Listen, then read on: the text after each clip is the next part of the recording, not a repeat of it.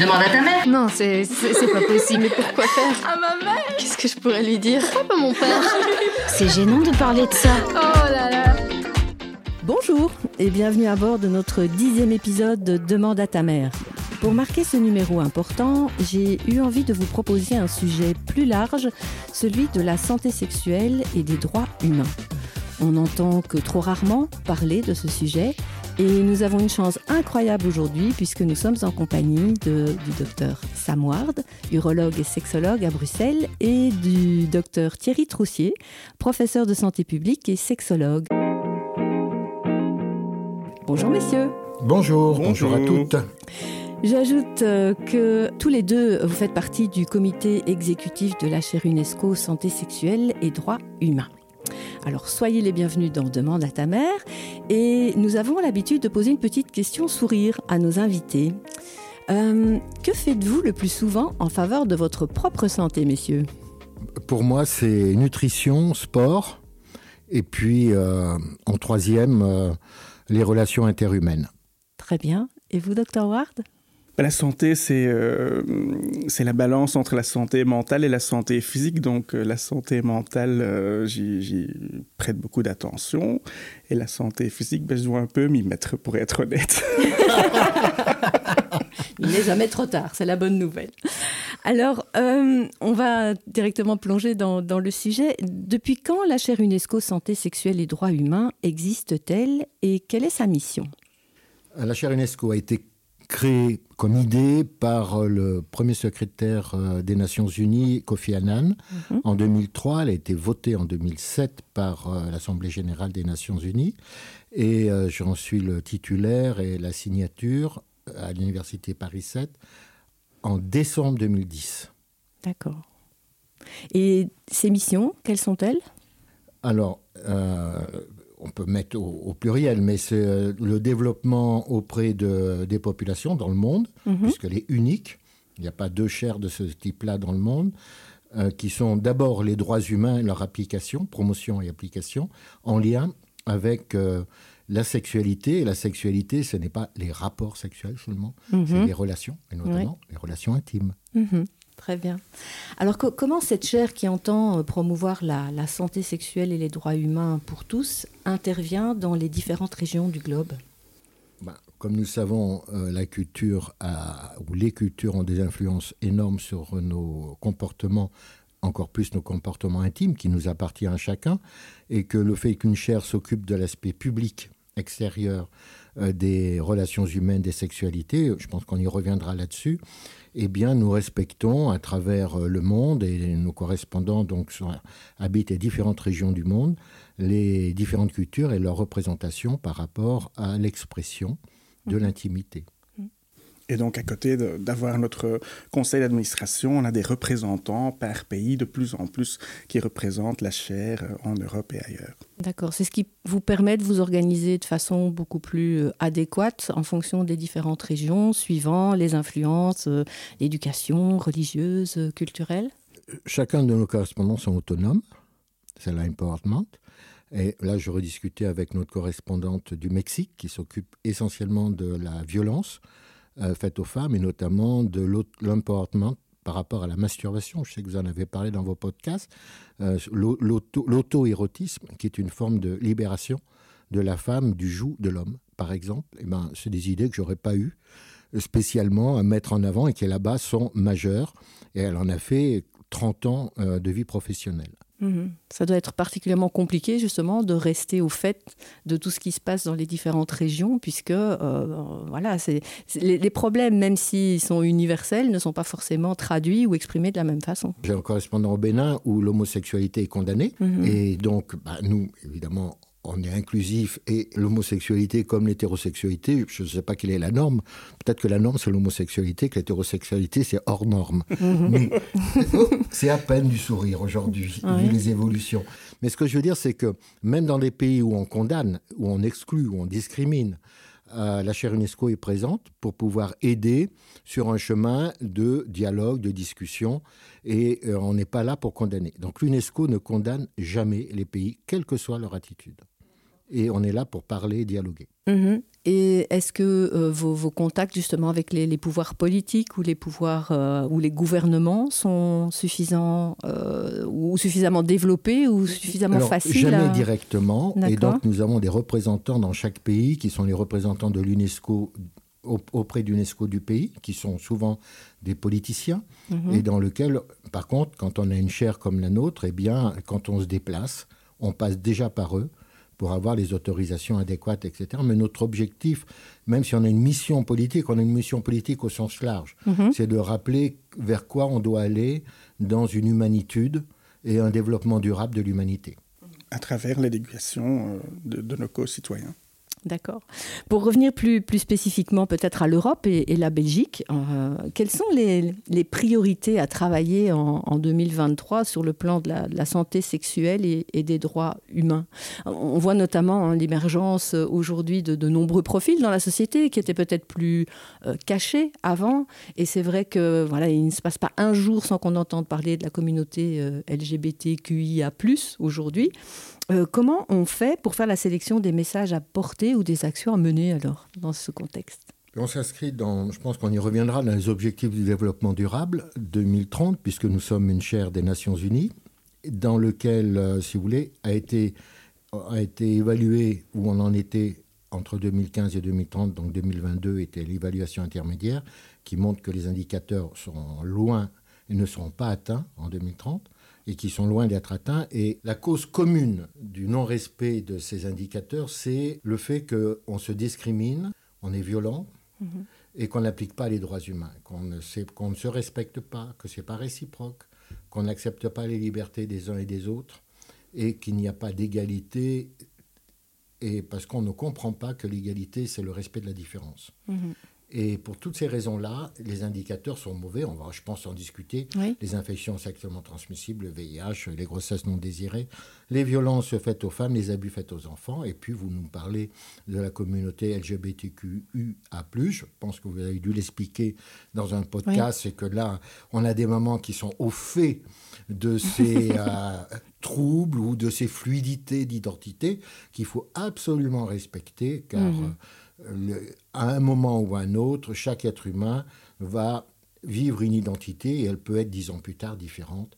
Et donc il ne faut absolument pas s'affoler, ni sur une fluidité, ni sur une identité qui pourrait être en dissonance avec euh, sa propre famille, sa propre culture. Oui, ses propres standards surtout. Les propres standards en sachant qu'à un moment ou à un autre, mhm. on revient dans des standards. D'accord. Le tout, c'est de savoir lesquels. Exactement. Et ce serait quand même illusoire de penser aussi que euh, la sexualité euh, adulte est figée à jamais et qu'elle ne peut pas aussi euh, voilà, évoluer, avec le temps. Exactement. Elle évolue tout au long de la vie. Mhm. L'éducation à la sexualité, donc nous, à Cher UNESCO, en dehors de s'occuper de l'handicap, qui est une grande partie, on s'occupe des personnes qui sont sages en principe. Qui. Donc on ne veut pas les appeler les personnes âgées, on ne veut pas les appeler les seniors, parce que regardez-nous, on est en forme. Heureusement, c'est audio. Hein. Donc, on les appelle, on, s'occupe de l'intimité tout au long de la vie, jusqu'au dernier souffle. Tout à fait. D'où, euh, comme nous dit Sam, santé mentale et santé physique vont ensemble et on doit coordonner et les adapter à l'âge. Exactement. Tout à fait. Pour revenir peut-être à, la question que je, posais, que comment vous, vous, faites alors pour choisir les priorités des actions à mener ou, ou des choses à, dont il faut s'occuper euh, peut-être euh, de façon plus urgente? Durant l'année, il y a bien sûr des mois où il y a des thèmes principaux qu'on va mettre, euh, euh, qu'on va prendre à, l'usage. Par exemple, en novembre, on va parler de la santé euh, sexuelle masculine. Mhm. Autour du 8 mars, on avait parlé des droits de la femme internationale. Donc, bien sûr, tout au long de l'année, il y a des déclinaisons. Le 1er décembre, on parle du VIH et des IST. Donc, on utilise ces journées internationales reconnues par l'OMS aussi comme point de départ. Voilà, des plaidoyers adaptés aux journées internationales. Et puis ensuite, c'est euh, nos correspondants qui adaptent localement en fonction des priorités de certains pays. Alors la, définition même de la santé sexuelle, elle n'est pas, elle n'est pas si simple. Elle a d'ailleurs connu euh, pas mal d'évolutions depuis, depuis les années 70. Mhm. Enfin, les années 70, je devrais dire. 74, hein, exactement. Voilà. Alors, quelle est l'actuelle définition de la santé sexuelle qu'on peut donner? Elle est très simple. Hein. La santé sexuelle, c'est notre intimité. Notre intimité est basée sur quatre dimensions, plus des déterminants extérieurs. Alors, pour la, la, personne, il y a la dimension mentale, comme me disait Sam, la santé mentale, il y a la santé physique, il y a la santé émotionnelle et il y a la santé sociale, c'est-à-dire l'aspect, son lien à l'extérieur. Ensuite, quand on a défini ça en sachant que l'émotion est au centre des décisions des processus comportementaux, intimes ou pas, il y a ce qui agit sur nous. Ce qui agit sur nous, c'est la proximité. Par exemple, le lien là dans lequel nous sommes, autour de ce micro, c'est ce qu'on appelle un déterminant euh, qui nous entoure, dans lequel on va réagir différemment. On est deux hommes, une femme qui nous interviewe, il y a un jeu qui se passe et donc des déterminants, ce qu'on appelle méso. Et ensuite, on est dans un environnement où on est libre de parler de sexualité, en Belgique par exemple, ou en France. Et donc, on est un environnement macro qui, dont la politique nous permet d'avoir une libre parole autour de ces objets et dans lequel même l'État sollicite des personnes comme vous pour pouvoir éduquer, donner de l'information, sensibiliser d'autres adultes qui nous écoutent, afin que dans les familles, dans l'intimité privée, il puisse y avoir des transmissions d'informations le plus juste possible et que les parents se sentent par exemple à l'aise de répondre à leurs enfants. Donc ça, c'est ce qu'on appelle l'aspect macro. Et vous ne seriez pas là si ce n'était pas autorisé. Il y a des mhm. pays où c'est pas autorisé. Bien sûr, où ça se fait soit dans la clandestinité. c'est cette, approche positive et respectueuse de la sexualité, des relations euh, sexuelles, tout à fait. Et ça ne peut pas être respecté et mis en place si les droits humains ne sont pas appliqués et promus. Et donc ça, je pense que ça fera l'objet d'une discussion. Mhm, Mais les droits humains, qu'est-ce qu'ils viennent faire là-dedans hein mhm. Je peux vous dire qu'ils ont de l'importance. Alors quand, quand, quand, vous parlez de ces, ces quatre dimensions, c'est important, je pense. Euh, elles, bon, elles sont forcément pas les mêmes partout, puisqu'elles dépendent du macro mhm. dans lequel euh, on évolue. Mais est-ce qu'on a vu ces dernières années justement une évolution de ces déterminants dans certains pays, plutôt dans le sens positif ou, bien il y a toujours des pays qui restent malgré tout très, très coincés. Je pense à la Russie, par exemple. Euh, c'est pas facile. Et certainement, il y a des pays qui font des allers-retours hein, dans le terme de l'expression, la liberté. On pense à la Roumanie, à la Pologne, par exemple. Mhm. Hein. On pense à la Turquie. Et parfois, même, parlons des, États-Unis, qui reviennent sur l'IVG, par exemple. Donc, vous voyez que rien ne reste figé. Et d'où aussi euh, les challenges qui peuvent être modifiés, les priorités modifiées en fonction de ce qui se passe dans les pays des politiciens et que c'est pas nous qui euh, nous on s'adapte au mieux et on résiste au mieux quand il y a une perte de liberté et des inégalités qui deviennent trop flagrantes. Mm-hmm. On a même le sentiment, peut-être, c'est peut-être très personnel ce que je vais dire, mais je trouve que les, les, droits sont humains, sont plutôt en recul, notamment pour, euh, pour les femmes, euh, sur le plan de la sexualité, euh, depuis une dizaine d'années. Il faut vraiment rester attentive aujourd'hui pour garder ce qui était soi-disant acquis. parce qu'il y a. vous le dites, hein, aux États-Unis, par exemple. les droits humains euh, l'origine de l'origine de l'origine, 1789, la Révolution française, mhm. etc. Enfin, c'est quand même voté en 1948 mhm. par 191 pays. Et euh, c'est seulement en 2023, février, que les Nations Unies et l'UNESCO vont publier en disant si on ne promeut pas et on n'applique pas les droits humains, on va vers une catastrophe des populations et on ne pourra pas avoir un peuple, un peuplement durable. Mhm. Aujourd'hui, beaucoup de pays ne se renouvellent plus. Ils ont moins de 1,4 enfants par couple. Et, il y a des violences qui ont été accrues depuis la Covid, autour de 20% dans les vies intimes. Ce n'est pas 20% des couples qui ont des violences, hein. c'est 20% mhm. d'accroissement des, violences qui existent et qui touchent une femme sur trois en moyenne, un enfant sur dix de moins de 15 ans, et qui sont inacceptables. Mhm. Et qui ont des conséquences gravissimes. On voit bien l'augmentation des féminicides, ou en tout cas le, enfin, oui, l'augmentation du, nombre, 20%, mais aussi c'est quelque chose dont on parle beaucoup plus qu'avant, comme si on avait envie de reconnaître qu'effectivement il y a un droit fondamental là qui est, qui est complètement ah mais c'est pas droit, il y a un droit fondamental. C'est, Mhm. Vous avez le droit non seulement de l'expression, mais vous avez le choix dans votre comportement, le choix des. Enfin, on y reviendra, je pense, dans les. On a dans- la chance d'avoir le droit de l'expression euh, dans les pays où on vit, c'est pas partout. euh, Voilà, c'est pareil, c'est sûr. Et ouais. donc, euh, c'est un, entre guillemets, un combat euh, continu euh, de, Mhm. de- d'appeler au respect des droits humains. Voilà, c'est une attention à tout instant. Et en fait, c'est pas la sexualité qui est intéressante. Mhm. C'est plutôt comment on exprime son intimité dans le privé avec le respect des valeurs qui sont portées par les droits de l'homme ou les droits humains, human rights. Mhm. C'est ça l'objectif de la vie. C'est-à-dire la réciprocité. Vous faites ce que vous voulez dans votre vie privée, sous condition que dignité, réciprocité, égalité dans les différences, solidarité dans la notion de couple, dans la notion de famille ou fraternité, comme vous le voulez, et la liberté d'expression, d'avoir des enfants quand on veut, espacés quand on le souhaite, et votre corps vous appartient. Donc ça remet en question des notions de fidélité. C'est fidélité à quoi? C'est d'abord fidélité à soi-même. À soi-même. Voilà, donc ça, c'est très important et c'est vraiment pour moi le rôle des familles Mhm. de passer ces valeurs-là dans la famille et dire voilà, chez nous, on croit à ça, chez nous, on veut vivre cela.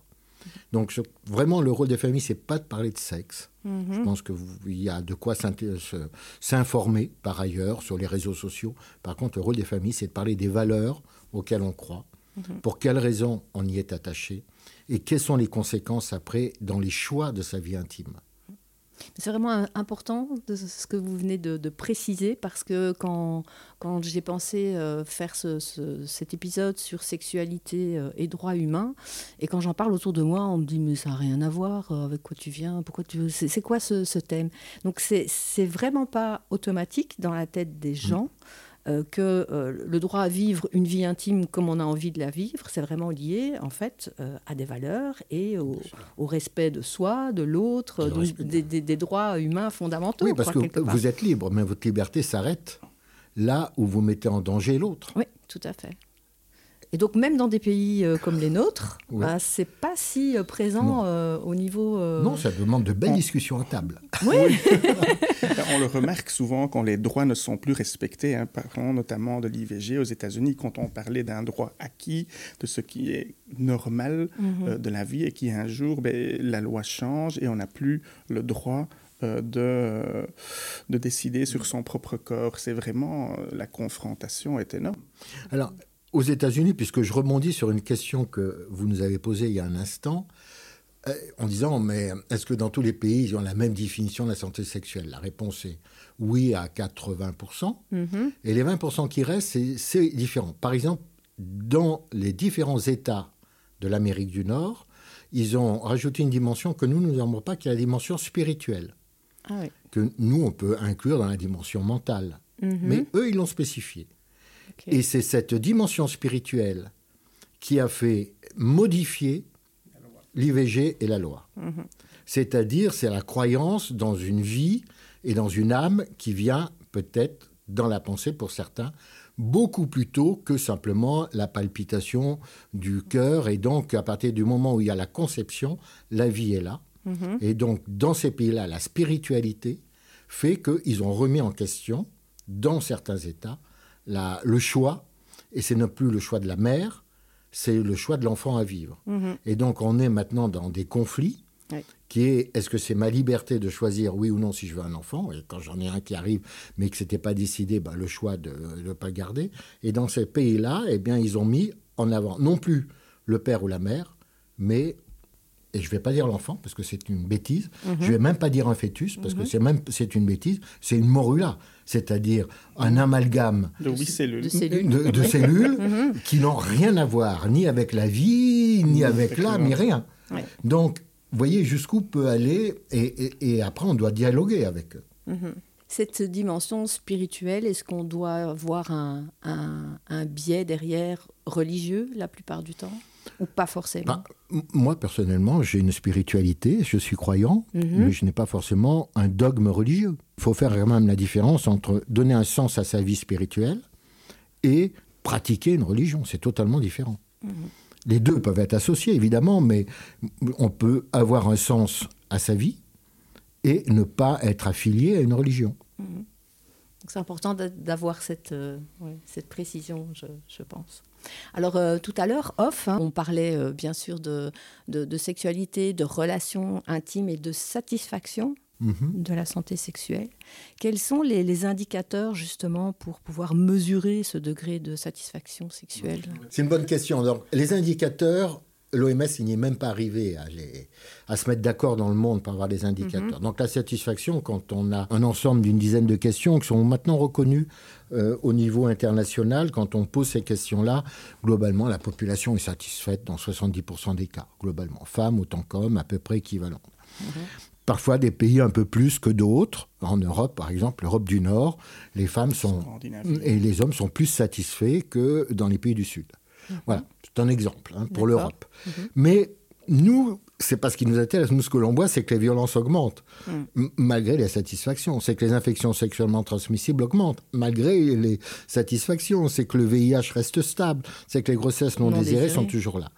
Donc il y a une différence entre des indicateurs qui sont alarmants aujourd'hui, mhm. qui pourraient dire, eh bien, sur le plan santé publique, la santé sexuelle ne va pas si bien que ça. Attention, les, peuples ne se renouvellent pas, par exemple. Mhm. Et puis, quand on vous pose à titre personnel, est-ce que vous vous sentez satisfait par rapport à votre sexualité? Ben, Aujourd'hui, vous allez dire, ben oui, peut-être. Et peut-être que vous n'avez même pas eu de rapport sexuel depuis un an. Mhm. La question n'est pas là. C'est que vous vous sentez bien avec vous-même, avec votre sexualité, et que cette sexualité n'est pas forcément une expression de rapport sexuel. Mhm. Tout simplement, c'est une sexualité par rapport à soi-même. Et elle est multiple fait. Donc, ce n'est pas si simple, effectivement. Hein. Alors, les, femmes et les hommes peuvent-ils espérer euh, accéder à, une bonne santé sexuelle, je dis bien santé sexuelle, partout dans le monde, au vu des inégalités qui persistent entre les sexes? La question n'est pas simple, mais intéressante. On a parlé des droits humains et que de respecter et les promouvoir, c'est la base pour pouvoir être épanoui. Donc, euh, poser la question, c'est donner la réponse. oui, moi je rajouterais que, bon, on voit bien que les inégalités, notamment socio-économiques, s'aggravent. Mhm. C'est la réalité. C'est ce que j'appelle la différence qu'il y a entre les êtres humains. S'il y a le respect, quelle que soit la personne qui est devant nous, pauvre, riche, mm. noir, jaune, bleu, vert, le monde peut tourner. Et il y a toujours des, des, belles histoires qui se font ou qui se défont, et que les inégalités n'ont jamais été euh, un problème. Ce qui est un problème, c'est la non-acceptation de la différence. C'est la notion de la violence et de la domination sur la différence. Mm-hmm. C'est ça la difficulté. Mais les inégalités ont toujours existé. Donc c'est pas, elles s'aggravent, certes, c'est pas terrible. Moi, j'aurais préféré évidemment qu'il y ait moins d'écart euh, dans, les pauvretés entre pays, entre personnes différentes, entre familles. Évidemment mhm. que je serais plus pour une, un, pays où il y a une meilleure répartition des richesses. Mais ça n'a jamais empêché de belles histoires. Non, non, c'est sûr. Moi, je parlais davantage d'inégalité euh, dans, dans l'expression de l'être humain en étant femme ou en étant homme. Il y a cette domination dont vous parlez des hommes dans euh, pas mal de régions du, mmh. globe, ce qui empêche les femmes d'être euh, elles-mêmes, de, se respecter même elles-mêmes, puisque cette dimension-là de, respect de, soi n'existe quasiment pas. Euh, la femme est au service de, l'homme, que ce soit en Afrique, on voit bien, ils se, servent quand ils ont besoin d'une femme, par exemple. On peut voir même chose en Iran ou en, ou en Irak, cette, cette, pression terrible sur, sur les filles et sur les femmes. Donc, il y a déjà là une, dimension qui est particulièrement difficile. Est-ce que, est que l'UNESCO euh, parvient aussi à, à, agir pour essayer d'améliorer le statut bah, de, ces femmes Elle agit. Et mhm. euh, la, une des grandes priorités euh, écrites dans les objectifs de la feuille de route 2022-2029 de l'UNESCO, puisque vous me parlez de l'UNESCO, je parle bien de mhm. l'UNESCO, la chaire, nous, on s'inscrit dans cette feuille de route, mhm. c'est la digitalisation de, toute l'information et de se servir d'un système de réseaux sociaux internationaux pour amplifier justement la prise de conscience notamment des femmes, de trouver un, par exemple, vous avez fait un podcast, je reviens sur l'auto-érotisme et la masturbation, qui pourrait être quelque chose de tabou, de, que l'on ne voulait pas voir, voire de condamner à des époques, qui aujourd'hui, on sait, fait partie pleinement de l'expression de la femme et de sa forme de liberté par rapport à l'accession non seulement à sa satisfaction, mais à son autonomie, à son empowerment. L'homme, c'est souvent. La, notion de plaisir fait partie de la définition de la santé. Voilà. Euh, mais c'est pas pour autant qu'elle est, qu'elle est euh, réelle. Je parle des femmes d'Afghanistan. Je suis pas sûre qu'elles aient, euh, même si ayez, ayez confiance dans l'être humain. Ayez confiance dans l'être humain. Quels que soient les lieux dans le monde, il y a des ressources insoupçonnées. Parfois, elles apparaissent pas dans les médias, mhm. mais elles existent dans Donc, euh, moi, j'ai beaucoup voyagé. Je suis appelé souvent dans des lieux où il y a des autochtones primitifs. Mhm. Eh bien, je peux vous dire, je suis toujours surpris et j'apprends toujours énormément de choses sur l'expression de la femme par rapport à l'homme et ce regard vivant qu'elles ont, alors qu'en apparence, c'est des sociétés patriarcales. Mhm. Il faut faire très attention aux interprétations à partir, parce que moi j'interprète comme vous, à partir de l'Occident natif dans lequel nous sommes. Mais quand on se met, non pas à leur place, mais qu'on essaye de comprendre ce qu'ils vivent, eh bien, on peut critiquer sa propre représentation que l'on a du monde tel que euh, nous, nous le vivons tous ensemble aujourd'hui. Mhm. Ici, en Occident, particulièrement en Belgique, et là où vous nous interviewez.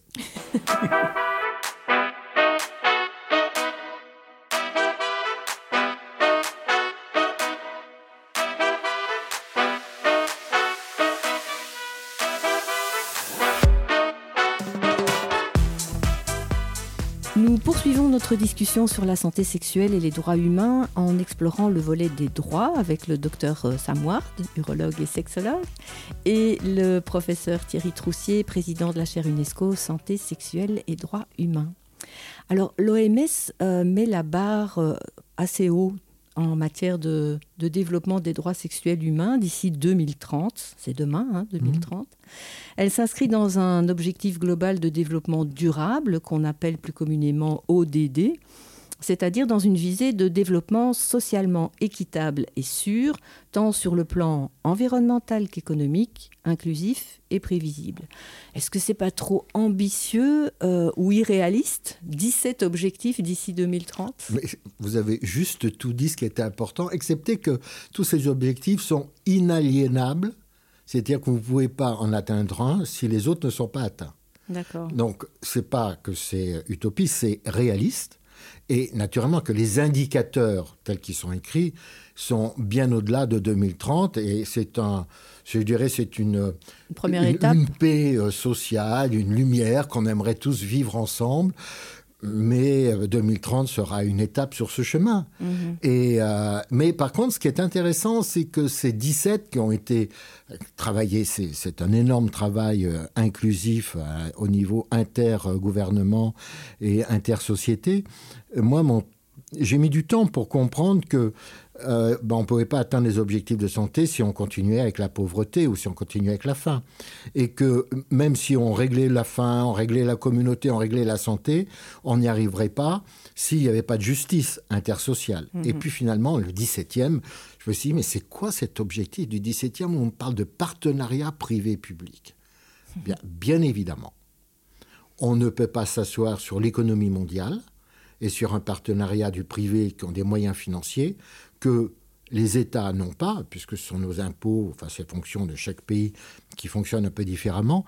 Et donc on est vraiment, pour atteindre ces objectifs, il faut vraiment qu'on se tienne la main mhm. entre le privé et le public, entre le personnel et la collectivité. Et donc en fait, tous ces objectifs ne sont pas utopiques, sont simplement mis dans des cases pour qu'on puisse écrire des stratégies qui n'oublient pas un pan qui va faire déraper sinon les actions à l'intérieur de ces stratégies. Une stratégie, c'est une vision mhm. qui dit, ben voilà, on va vers ça, ça c'est voilà l'axe stratégique, et puis on va mettre des actions en route, ce qu'on appelle des feuilles de route, aujourd'hui clairement bien définies.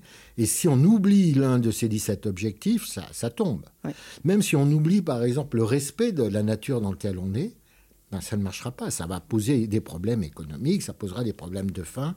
Bien des sûr, problèmes, c'est- ce voilà. sont des Donc, dominos, hein, toujours, bah, part. c'est Ouais. exactement des dominos. Ouais. Donc, construisons des châteaux de cartes qui sont toujours un petit peu, je dirais, fragiles. Mhm. Et puis, s'il y a un petit coup de vent, ben, reconstruisons ensemble. Soyons ambitieux. Et soyons ambitieux, c'est sûr. Alors, j'aimerais peut-être euh, terminer euh, en vous posant la question à tous les deux. Euh, quel est votre plus grand souhait en matière de santé sexuelle et droits humains? Mais tout d'abord que chaque euh, citoyen puisse se réaliser et comprendre la définition de la santé sexuelle, la comprendre, euh, avoir la notion de ces quatre dimensions et y prêter attention, ça c'est vraiment euh, quelque chose de très important. Les quatre aspects sont tout d'abord, ben, c'est peut-être le plus facile, c'est la partie physique hein, quand on est jeune, faire attention à son corps, euh, faire du sport, euh, etc. Puis il y a toute la notion mentale, la relation interpersonnelle qu'on a avec ses parents, avec euh, les écoles jouent quand même un rôle très important à De l'éducation, sociabilisation. euh, oui. de sociabilisation. D'ailleurs, ben, le, le social, c'est un des quatre paramètres. Et puis peut-être le plus difficile, c'est la, la partie émotionnelle. hein.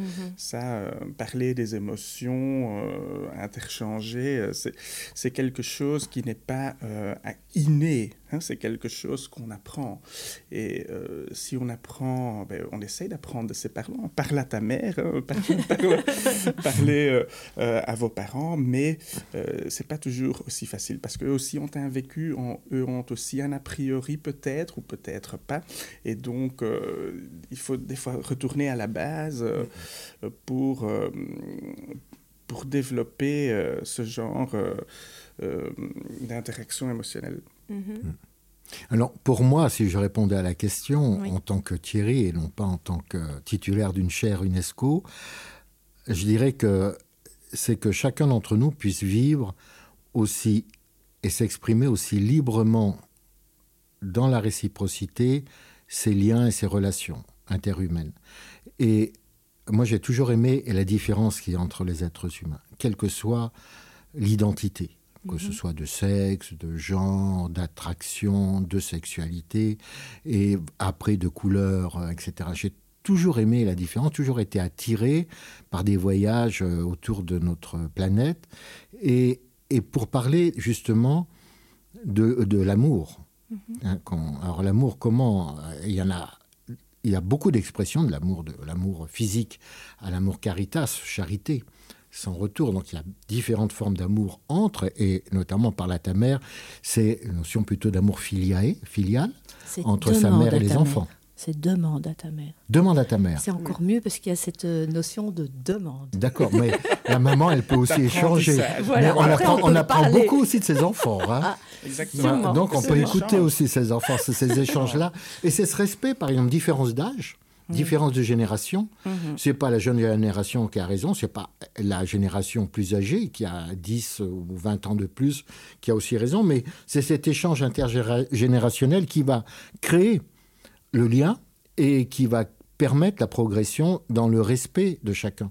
Si on ne met pas en place, donc, en complément de ce que dit Sam, euh, la santé, si on ne la met pas dans un environnement, même familial, qui soit protecteur des valeurs des droits humains, eh bien, vraiment, ça va pas bien se passer pour tout le monde.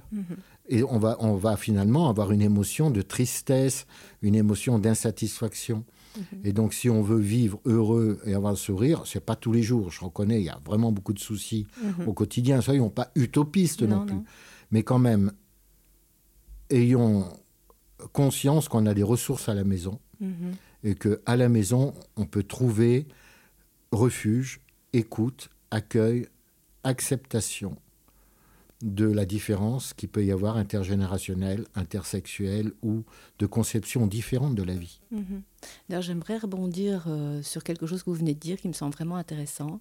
On voit euh, que les jeunes sont beaucoup plus ouverts, par exemple, euh, aujourd'hui à, à la différence. hein. Euh, on parlait tout à l'heure des, des communautés LGBTQIA.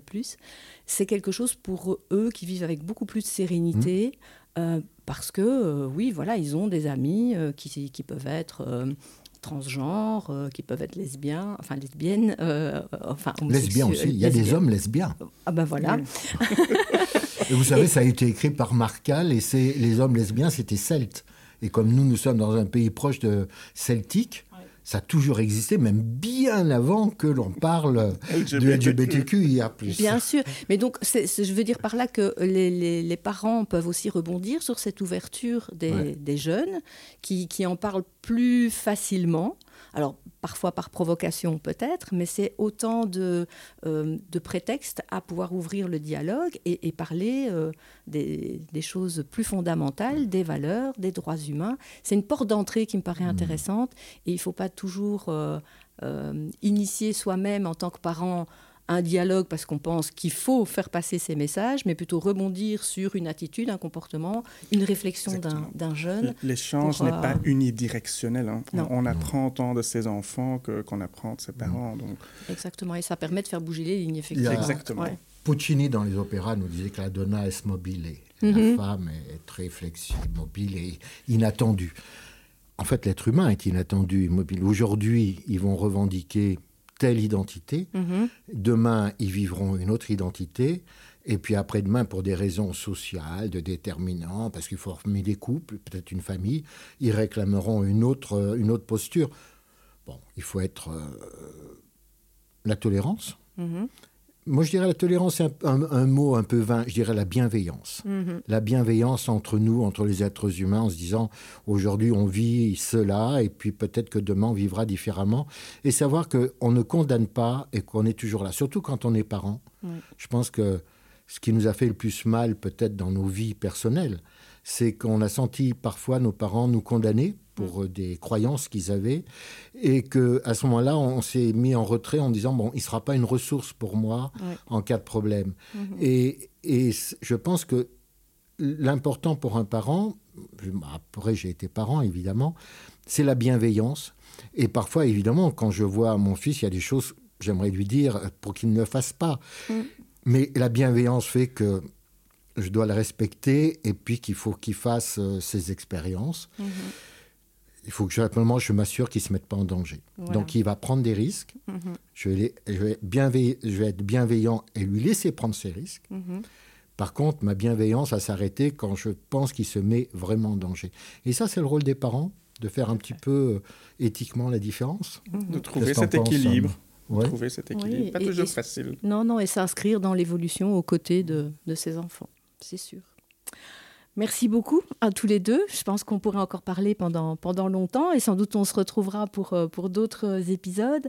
Je voulais euh, inviter aussi nos auditeurs euh, peut-être à explorer le site de santé sexuelle-droithumain.org pour approfondir ce sujet hautement important pour, pour chacun de nous en fait, hein, pas que pour les on peut s'inscrire dans une communauté sur ce site ah, international. Mhm. C'est gratuit et simplement ça permet des échanges et euh, d'avoir aussi des informations globalement de ce que l'on peut avoir. C'est vraiment une communauté internationale. On a 10, 000 ou un peu plus de personnes qui s'inscrivent au fur et à mesure et ça a été créé il n'y a même pas quoi. C'est toi qui l'as créé en plus.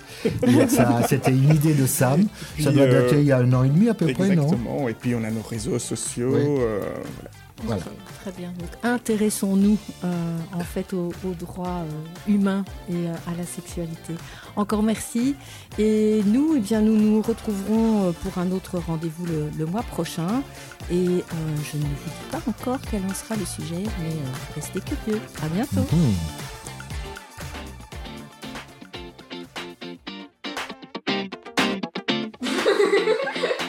Oh là là